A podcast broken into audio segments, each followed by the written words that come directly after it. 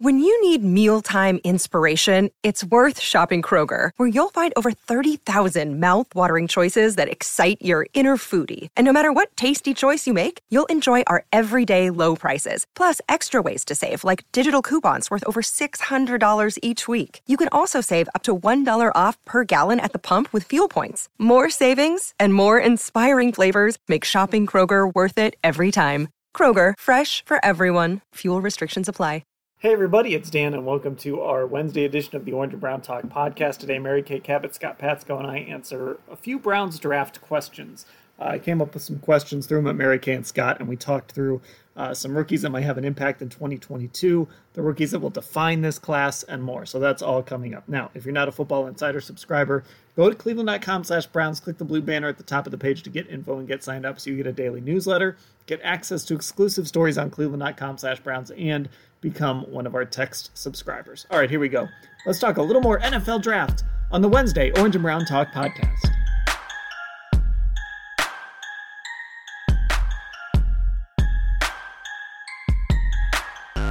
And here we go on our Wednesday edition of the Orange and Brown Talk podcast. We're going to continue to talk draft, a little bit of Brown's roster construction. I came up uh, with a few questions to throw at Mary Kay and Scott. Uh, so let's just start here. I want to talk about impact that these picks will have. And this is talking about 2022 specifically. And Scott, I'm going to make a rule here. You're not allowed, it has to be a draft pick. It has to be a player who is actually picked. So you're not allowed to say Deshaun Watson or Amari Cooper like you did the other mm-hmm. day. Okay. Which draft pick will make the biggest impact in 2022 specifically? I was debating between a couple of guys. I'm curious about who you guys might say. Well, it's one of the guys that was picked either in the third round or the fourth round. So we can narrow it narrow it down like that, I believe. Uh, the first thing that came to my mind was Perrion Winfrey, because I think that there is an opening for him to step right in and uh, and grab one of those starting roles. And I think they're very very excited about him and what he brings to the table. So um, I think he's very very high on the list. But you can make a case. I mean, if they don't sign another or acquire another receiver, then David Bell is going to have to make a, a really big impact this year. Uh, if they don't sign Jadeveon Clowney, Alex Wright could be the starting edge opposite Myles. And Cade York, we can make an argument that Cade York could make the biggest impact this year in winning football games. So uh, it could be any one of those guys, but I guess Winfrey comes to mind first, just maybe because he's such a big, booming, loud presence.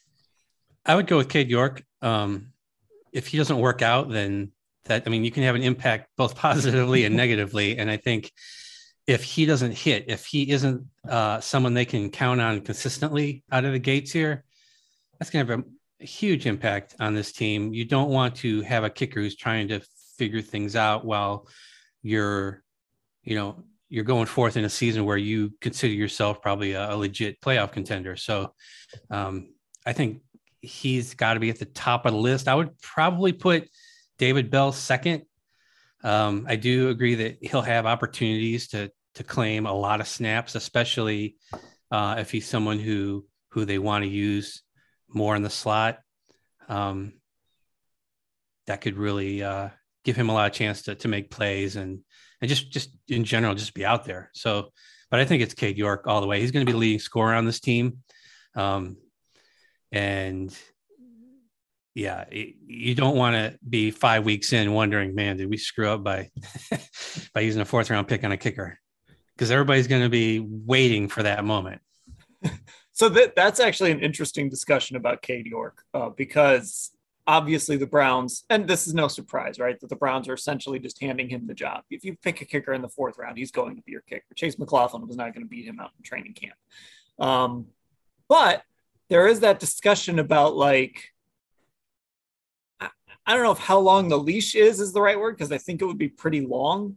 Um, I, wanted to look. Evan McPherson did get off to a pretty good start last year. He went through a stretch where he made one to two against Jacksonville, and then and then missed two in that really weird game that the Bengals lost to Green Bay, where everybody was was missing kicks. But he was pretty consistent most of the year. But like, if Cade York, if we're halfway through the season and Cade York is like barely 70% on field goals. Is there going to be real concern there? Or, I mean, is that leash just so long at this point that it doesn't matter? I'm not as wed to him having to be wildly successful because you use that pick on him as maybe some other people might be. I think it was smart to take a chance. I think he's got the opportunity to be really good. If he if he's not, then you go find a kicker somewhere else. Uh, I, I think it was the right chance to take. Sometimes you you have to take a little bit of a risk. And if they wanted to make sure that they got him and nobody else did because people knew that they needed this kicker, uh, then 124 again, I just I just don't think is too high. Um, you know, we don't look at Tommy Togiai and like wonder, oh my God, what's going to happen if Tommy Togiai is no good, or even James Hudson to a certain extent. Um, you guys can probably think of other fourth round picks as well that we just don't like. You don't even think about them. Uh, it's a crapshoot. Once you get to the fourth round, uh, and actually quite before that, uh, the draft is a crapshoot. I mean, you want to be getting starters out of the first round, but you know, a lot of times you really don't and that's just the reality of it. So, you know, if he's good, great. They nailed it. If he's not, go sign a kicker. I think a lot of it has to do with uh, when you miss because, you know, Phil Dawson, as beloved as he is, um, I mean, he wasn't out there drilling 90% of his kicks. He was, he was low 80s with the Browns, but we all remember important kicks that he made. Um, so that's the real big thing. If you're not, if missing's fine, but if you have to make make the kicks that that are important, not miss the ones that are going to uh, cost you a chance to win. That's that's how you stick around. Yeah, McPherson didn't become a star because he was making kicks in the first quarter in October. Right, you know, he became a star because he made those game-winning kicks, you know, against Kansas City and then in the playoffs and, and all of that. So, so yeah, you're right, Scott. I was going to go either York or Winfrey and Mary Kay. I think you and I were on the same page with Winfrey. He seems like the the one guy that outside of York who like almost certainly has a starting spot open to him. Um, he's still got to go earn it, but there's no reason to think that based on the fit he is, the the kind of just the what they want at that position, there's no reason to think that he couldn't show up and beat out Jordan Elliott and Tommy Togiai. And you know, if they bring in some veteran or something, he's going to have an opportunity to start. It feels like he's there's usually been a couple of rookies from Andrew Berry's drafts that start almost immediately. Yeah, I think that's the plan. And I think that he is regarded uh, differently than maybe even a Jordan Elliott was or a Tommy Togiai was. I do think that they probably had a pretty high grade on him, and they weren't the only ones. Uh, we know that the, the great draft expert, Dane Brugler, who we rely on him a lot for, um, for evaluations, he had a second round grade on him. The 33rd team, uh, which includes some former Browns execs, they had him as their number 36 uh, player on their big board. So uh, that's a second round pick. And I'm sure the Browns had him. I, am guessing that they had a, a, like a second round, probably a, some kind of a second round grade, maybe a higher third round grade on him. Uh, but I don't think they thought he would get to them or slip to them at number 108. So I think they do think of him as someone that can come in and start or play a very, very key role right away. I think that's the plan. And I did a little digging on him too and went back and found that he was very frustrated about the way that he was used at Oklahoma and um, and you know used some quotes from him talking about how you know they ran a lot of stunts they ran a lot of games they didn't just uh, you know, keep things simple for him and just have him, you know, shooting the gaps and, and just, you know, using all his bull rush ability at all times. And also, uh, he didn't like the fact that they, you know, they replaced him a lot. They rotated a lot of guys in. So I think the Browns probably see something in him that tells them that he can probably step in and start for them right away. If they can get consistent pass rush from him, that's huge because that's something they just didn't get uh, over the last couple years. As good as Myles Garrett was last year, as good as Clowney was, they were only 17th in pressure rate uh, as a team. So you want, uh, I guess, to take more advantage of of your edges. You know, you want those guys in the middle to to take advantage of those one-on-one matchups. And he sounds like a guy who can do it. I don't think they really care about. I mean, he's not good against the run. He hasn't been good against the run, but I'm not sure the Browns care about that. They would much rather have teams come in and say, you know what, I think we can run on the Browns and then try to do that instead of passing because just you know passing so much more efficient. The Browns are built so much better to defend the pass because they know it's more efficient. If you want to come in and try to run on the Browns, great. It's just going to take you a lot longer to get where you want to go. And you know, I don't know if it's third degree chess. Hey, let's get a guy who isn't good at defending the run, but uh, uh, it, it's clear that that creating pressure uh, on the interior of the line is something they they really value. That's why Malik McDowell, you know, was here last year. Okay, so this next question is a little bit of a, a semantics question here, but I, I, put up a post on Tuesday about the three players who will define this Browns draft. And what I mean by that is so, like when we look at Andrew Berry's first draft, I there will be successes there, right? Donovan Peoples Jones is a success. Uh, maybe Nick Harris will end up being a success out of that draft if he's your your long term starting center, right? But that draft is kind of defined by, you know, what does Jedrick Wills become? What does Grant Delpit become, right? If if those two guys don't pan out necessarily, especially Wills, it is a little bit of a of, a mark against that draft, even if other picks pan out. His second draft right? He nails the Greg Newsome pick, it appears, and the, and the Jeremiah Owusu pick. And I think those are the two defining picks of, of that draft. So, who are the players, or who's who's a player that you think will ultimately define this draft? So, not not a guy who was like an extra pick late who might turn into a really nice player, but like who are the picks that you're looking at and saying that is the guy that I'm keeping an eye on, and three years from now, I'm going to say that's the guy they had to hit on. And, and the answers might be similar to what we just said, but it's a little bigger picture. Well, our listeners should first know that you have given us some ground rules for these answers, Dan, and that we are not allowed to answer. Well, uh, you, you know what? I will. I will actually say if you want to say Deshaun Watson or Amari Cooper, I think that's fair in, in this in this instance. Okay. Well, if that's fair, then I have to go with Deshaun Watson. I mean, they gave up the farm uh, to get Deshaun Watson, three first round picks, including this year's. Uh, so he has to work out. I mean, he really has to work out, or you're going to be playing some catch up for a few years. But um, but yeah, so I think uh, he has to be everything that they hoped that he would be, and that that means tremendous success at the very least, playoffs. And um, and so, yeah, he is the defining pick of this draft. But I'm going to make you give me a draft pick answer to later. Scott, what do you think? Um, yeah, I'll stick to the draft and I'll say uh, number one, Cade York, for all the things we've talked about. Um, he will define this draft for Andrew Berry the way Ryan Pontbriand uh, defined, what was it, Butch Davis, I think, who drafted him. um, yeah, he had a decent career for a long snapper, but uh, yeah, people are going to look back and, and know that that he was a fourth round pick. He was the only kicker pick. They needed to draft a kicker.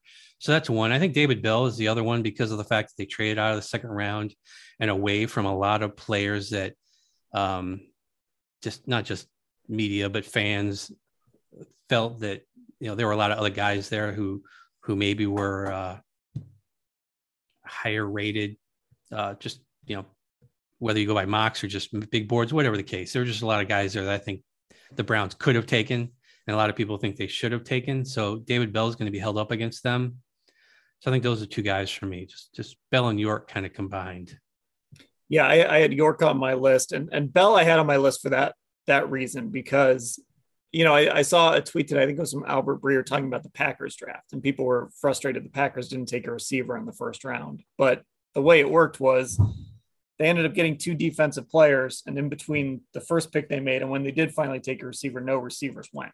So it worked out for them. They, they ended up getting the receiver who was presumably at the top of their board. For the Browns, it's not as simple because they traded out of 44. John Metchie went with that pick. George Pickens, Alec Pierce, Skyy Moore, they all went between when the Browns traded down and when they selected David Bell. And so certainly by no fault of Bell's, he's always going to be sort of tied to that decision. And if he doesn't really pan out, and if Skyy Moore becomes a stud for Kansas City, or if George Pickens, you know, stays on the right path and, and becomes a great player for the Steelers, th- those two things are always going to be kind of tied together. Yeah, I agree. Those really stand out. Um, but in the interest of, uh, you know, just kind of discussing another player here, I think you could also make a case for one Martin Emerson uh, because uh, he was the very first pick of this draft after they traded away their first rounder and they traded traded their number 44 and everybody was kind of wondering hmm what do they have in mind here? And what they had in mind was somebody that we just didn't think about at all um, and a player in in martin emerson who uh, again dane brugler had a fifth round grade on him. I think um, i think lance zierlein from NFL, nfl.com was maybe somewhere in that ballpark as well I don't think anybody really was thinking about Martin Emerson at number 68. Now, may, maybe other teams were. Uh, we don't really know about that for sure. But if he can come in here and develop into a quality, almost starter or starting cornerback, you know, then then that kind of really helps make this draft for the Browns. Uh, we don't know for sure if he can play as the nickelback. We don't know that yet. He's going to have to prove that he can do that. Is he an outside guy? He was in college, uh, but is he starting caliber? I don't know yet. Um, but to pick him that high, I think puts a little pressure on for them to get that right. So it's a little strange because he was that that first pick, and I actually it was so strange that I didn't put him on my list that I actually put a little explainer in my story as to why I didn't have him as like one of my three guys. And I think it's because even if he pans out, he's never going to be like, I mean, I guess if he starts at nickel, you could call him a starter. Like Troy Hill was a starter on this team, even though he didn't start every game. But if he's an outside corner, he'll never be like this the starting corner, one of the starting corners on this team if everyone's healthy, right? It'll be Denzel, it'll be Greg Newsome, and he's kind of your your third corner or maybe your inside guy. Um, so so that's why I didn't put him down as like a defining pick, but there is also that factor that you did trade down and he was the first guy you selected. So it's a little it's a little weird. There's kind of a line there, I guess, to walk. If they had taken, if they had had a first and second round picks and Emerson's your third round pick, I don't think it's like, okay, that's makes sense. They took a corner in the third round. You want depth there, but you're right. Because he was the first player taken and because they ch- traded down, it just kind of highlights it a little more and, and maybe makes you th- have expectations for that player that you might not have had uh, otherwise, like, you know, Anthony Schwartz last year. Next question here. Um, a, a, name we've mentioned, Donovan Peoples Jones. So, um, a nice player, a sixth round pick, a good find late in the draft. Um, I think it's safe to say that regardless of where the rest of his career goes, Browns found some real value there. They found some real production there. Um, so, Here's my question now about this draft. The Donovan Peoples Jones of this draft will be blank. So we got nine players. I think we have to disqualify a few. I think we've got to disqualify probably Cade York. I, I, guess if, if we mention somebody in those first few in, in that first answer, I think we might have to disqualify them. I'm not sure. Maybe that's not fair. But who's the who's kind of the under underrated guy, I guess, maybe a late round guy that we might look back on and say, oh, that ended up being a really good pick for them. Scott? Oh, you're gonna make me go first. Uh, I'm tempted to say Jerome Ford just because uh, it, it, just makes me think there's going to be changes to that depth chart. Uh, he could be someone who gets opportunities in the return game. Um, I don't know. That just seems like one that that like it, you know he could have a D'Ernest Johnson game. He could have uh, a year like that uh, because injuries happened. Um, I'm hesitant to say Michael Woods just because of so many people at the receiver position now. Um, I don't know if that path is going to be there like it was for him, or even Felton last year, who really did most of his work as a receiver outside of you know returning. Um, but I might go with James Jerome Ford the seventh rounders, I don't know. Um, I, I doubt Deaton is going to get on the field uh, as a lineman. So I don't know. I'll go with Jerome Ford. That was the first name that popped into my mind when you mentioned this um, was Jerome Ford. But again, once again, in the interest of just kicking around some other names and some other thoughts, Um, you know, Isaiah Thomas is somebody I think that, you know, he could bring some late round value there in the seventh round, also out of Oklahoma, played with Perrion Winfrey on that defensive line in Oklahoma. He's somebody that, uh, you know, might have some potential as a um, as a rotational edge rusher. So, um, so yeah, I think he's somebody to keep an eye on. I don't think it's going to happen necessarily this year, uh, but a couple years down the road, he he could be somebody that that shows up there in that rotation. Yeah, this is tough, and and Thomas was one I was thinking of just because there could be that rotational effect. Like maybe he gets like four sacks, just somehow rotating in and out over you know some season. Um, I just none of these picks really did a lot for me, honestly, on, on this last day. Jerome Ford, you know, even if they didn't have a bunch of other running backs, that would sort of be like, yeah, okay, that's fine. Michael Woods. I guess Isaiah Thomas was kind of the most interesting one just because of the position he plays and because they're just kind of clearly loading up at that position and trying to, to put as many bodies there as they can at this point. So I think it's got to be him because I, I don't know for as as short as this team might be on receivers, I'm still not sure I see a significant role for a guy like Michael Woods. Oh, remember though that DPJ and Felton, the reason they got both got opportunities as rookies were because of injury. That's true. And so if we're kind of wondering who's going to be the next guy, we're probably thinking of a situation where they get on the field because, you know, injuries happened and they were they were the next man up and then Dawson Deaton will fool us all and become win, the, win the center job. yeah, maybe absolutely. So. I, I, feel bad for those day three picks. They didn't quite get the shine they, they were supposed to get. We were all pretty much gassed by that point. So uh, we'll uh, we'll circle back with those guys in rookie minicamp in, in a couple weekends. Uh, we'll they'll, they'll, get a little shine then. Uh, when, when we get a chance to talk to all of them.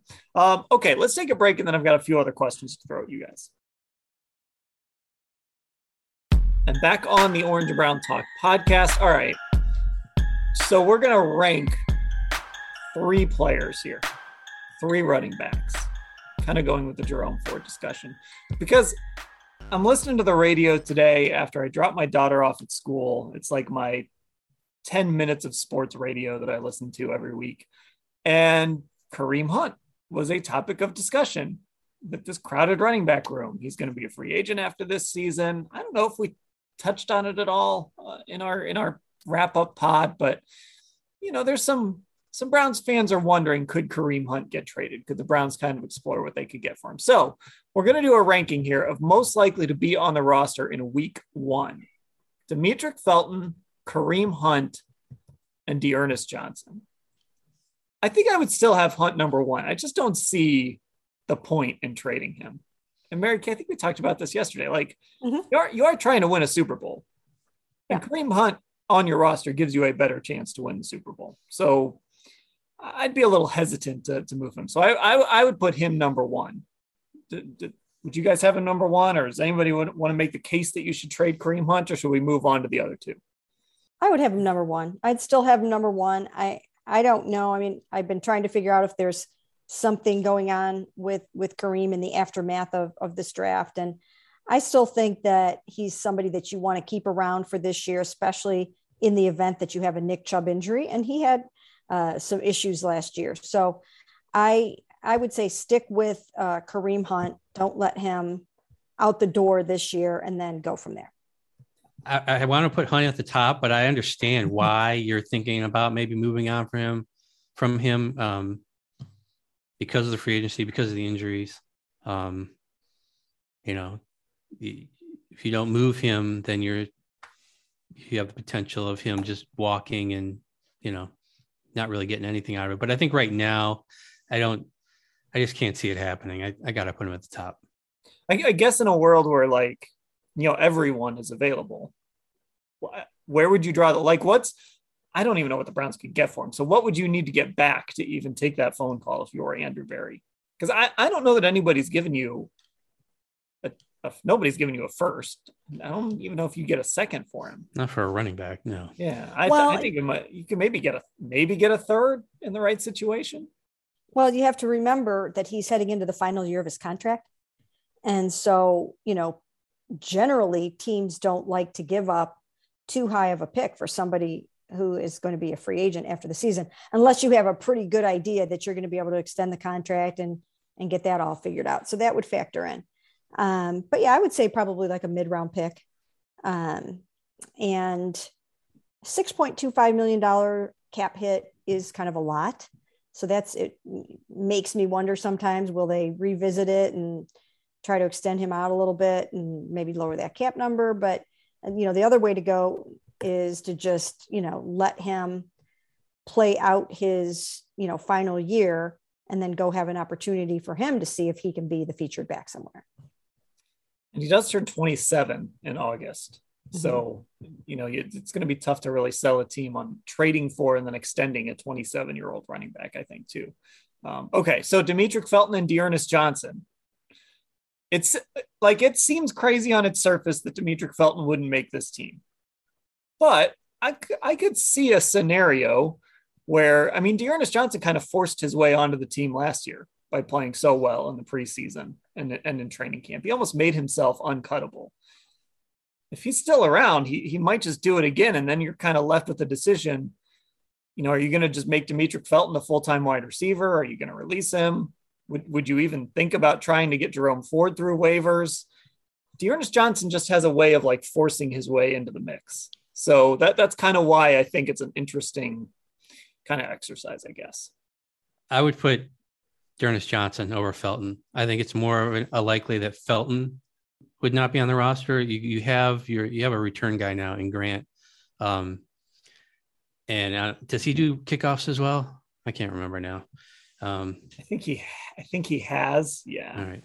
Well, and the other thing is D'Ernest can return too. Right, right, and um, I'll assume Ford could if he needed. I, I think Felton's the guy who's uh, whose job description has changed a little bit. We heard from one of the, I think it was one of the scouts say that Felton's going to be in the running back room going forward.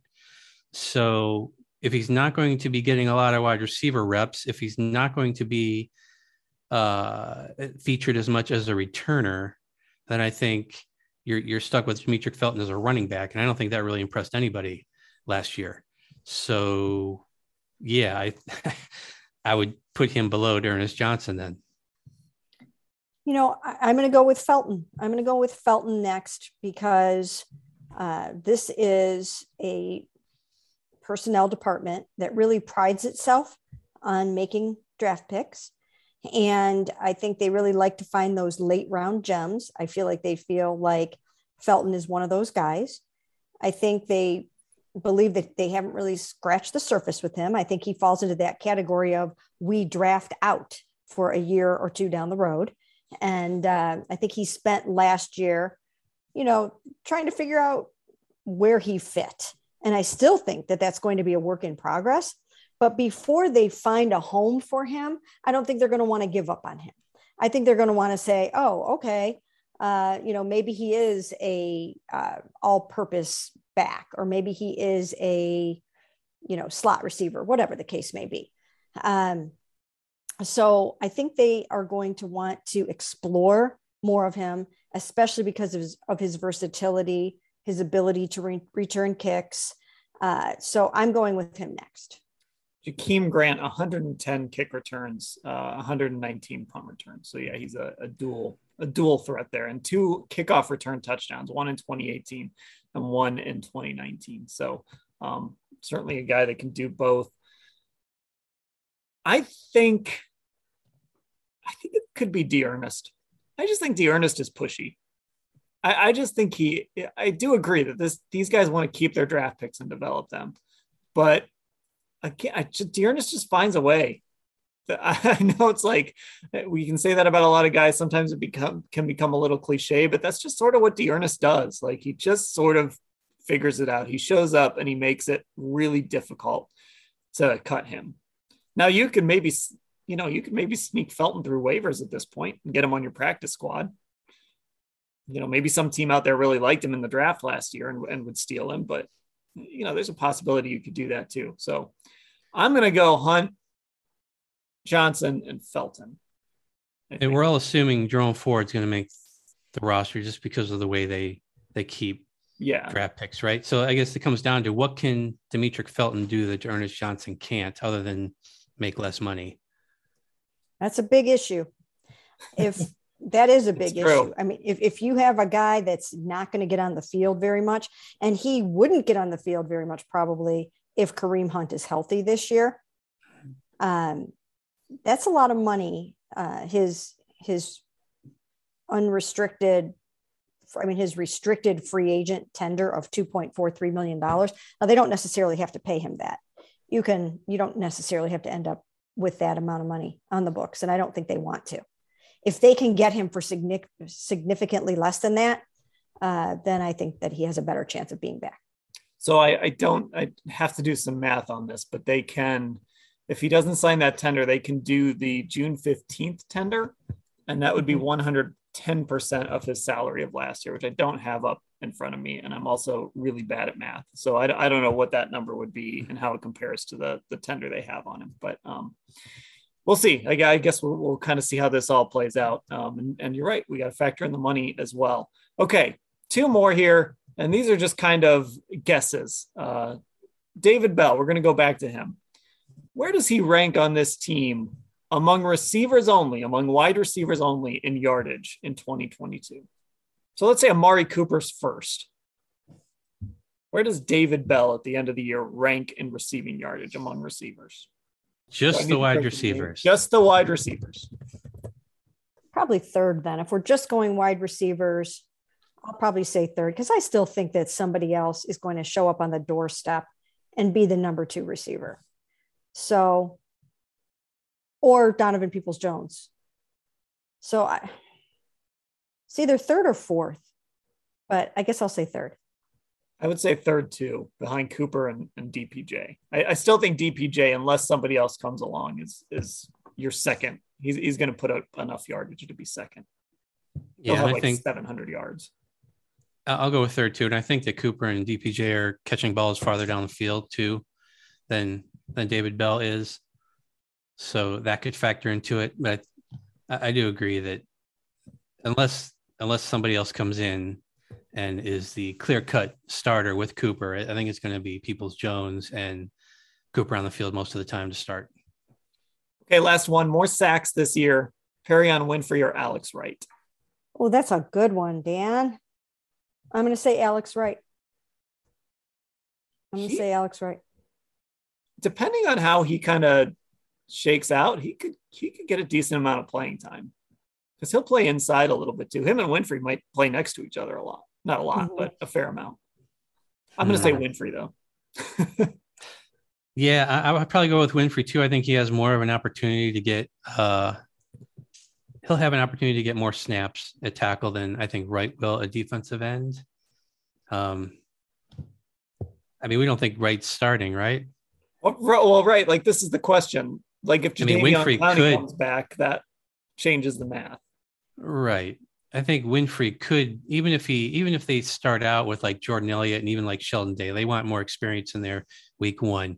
It could be a situation like McDowell last year, where uh, a few weeks in he just works his way into that lineup, and then he's starting because he's he's made a couple plays. Um, I think there's a better path to him getting more snaps than Alex Wright. I think it depends on if um, if they do sign re-sign Jadeveon. If they do, uh, then Alex Wright, along with Chase Winovich, you know, they're just part of the rotation, and he he won't get nearly as many snaps. Yeah. And as we have mentioned, Perrion Winfrey has an opportunity to be a starting defensive tackle this year and get a ton of snaps. So the opportunities will probably be there, there for him more so than they will be for Alex Wright. But for some reason, I don't know. I'm just going to go with my first answer, and that's Alex Wright. Trust your gut. Yep. Oh, that's going back to the school days. Always go with that first answer. Trust, trust mm-hmm. your gut. all right, there we go. That's all the questions I had here uh, off of this draft class. So uh, that'll do it for this edition of the Orange and Brown Talk podcast. Make sure you subscribe, uh, Apple Podcasts and Spotify. Leave us five star reviews. Say nice things about us, and then also make sure you're a Football Insider subscriber. Cleveland.com/slash Browns the blue banner at the top of the page. For Scott and Mary Cam, Dan, thanks for listening, everybody.